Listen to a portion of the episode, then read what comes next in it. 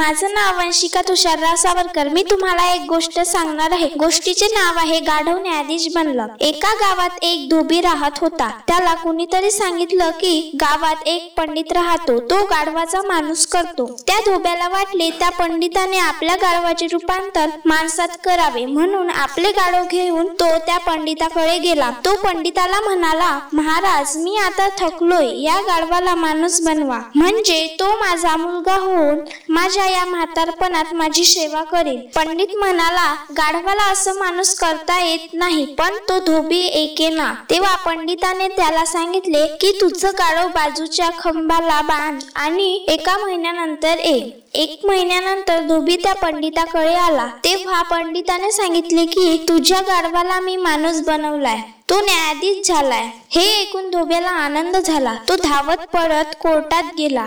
कोर्टात काम चालू होते. त्याने सरळ जाऊन न्यायाधीशाला मिठी मारून म्हटले माझ्या लेकरा तू गाढव होतास. तू न्यायाधीश झालाय. याचा मला किती आनंद झालाय म्हणून सांगू न्यायाधीशाला ही भानगड काय आहे हे कळले नाही. त्याने या धोब्याला कोर्टातून धक्के मारून हाकलून दिले. तेव्हा रडत ओरडत तो धोबी पंडिताकडे गेला आणि म्हणाला महाशय माझं गाढव न्यायाधीश झालं खरं पण व्यर्थ त्या न्यायाधीशानं मला धक्के मारून हाकलून दिलं.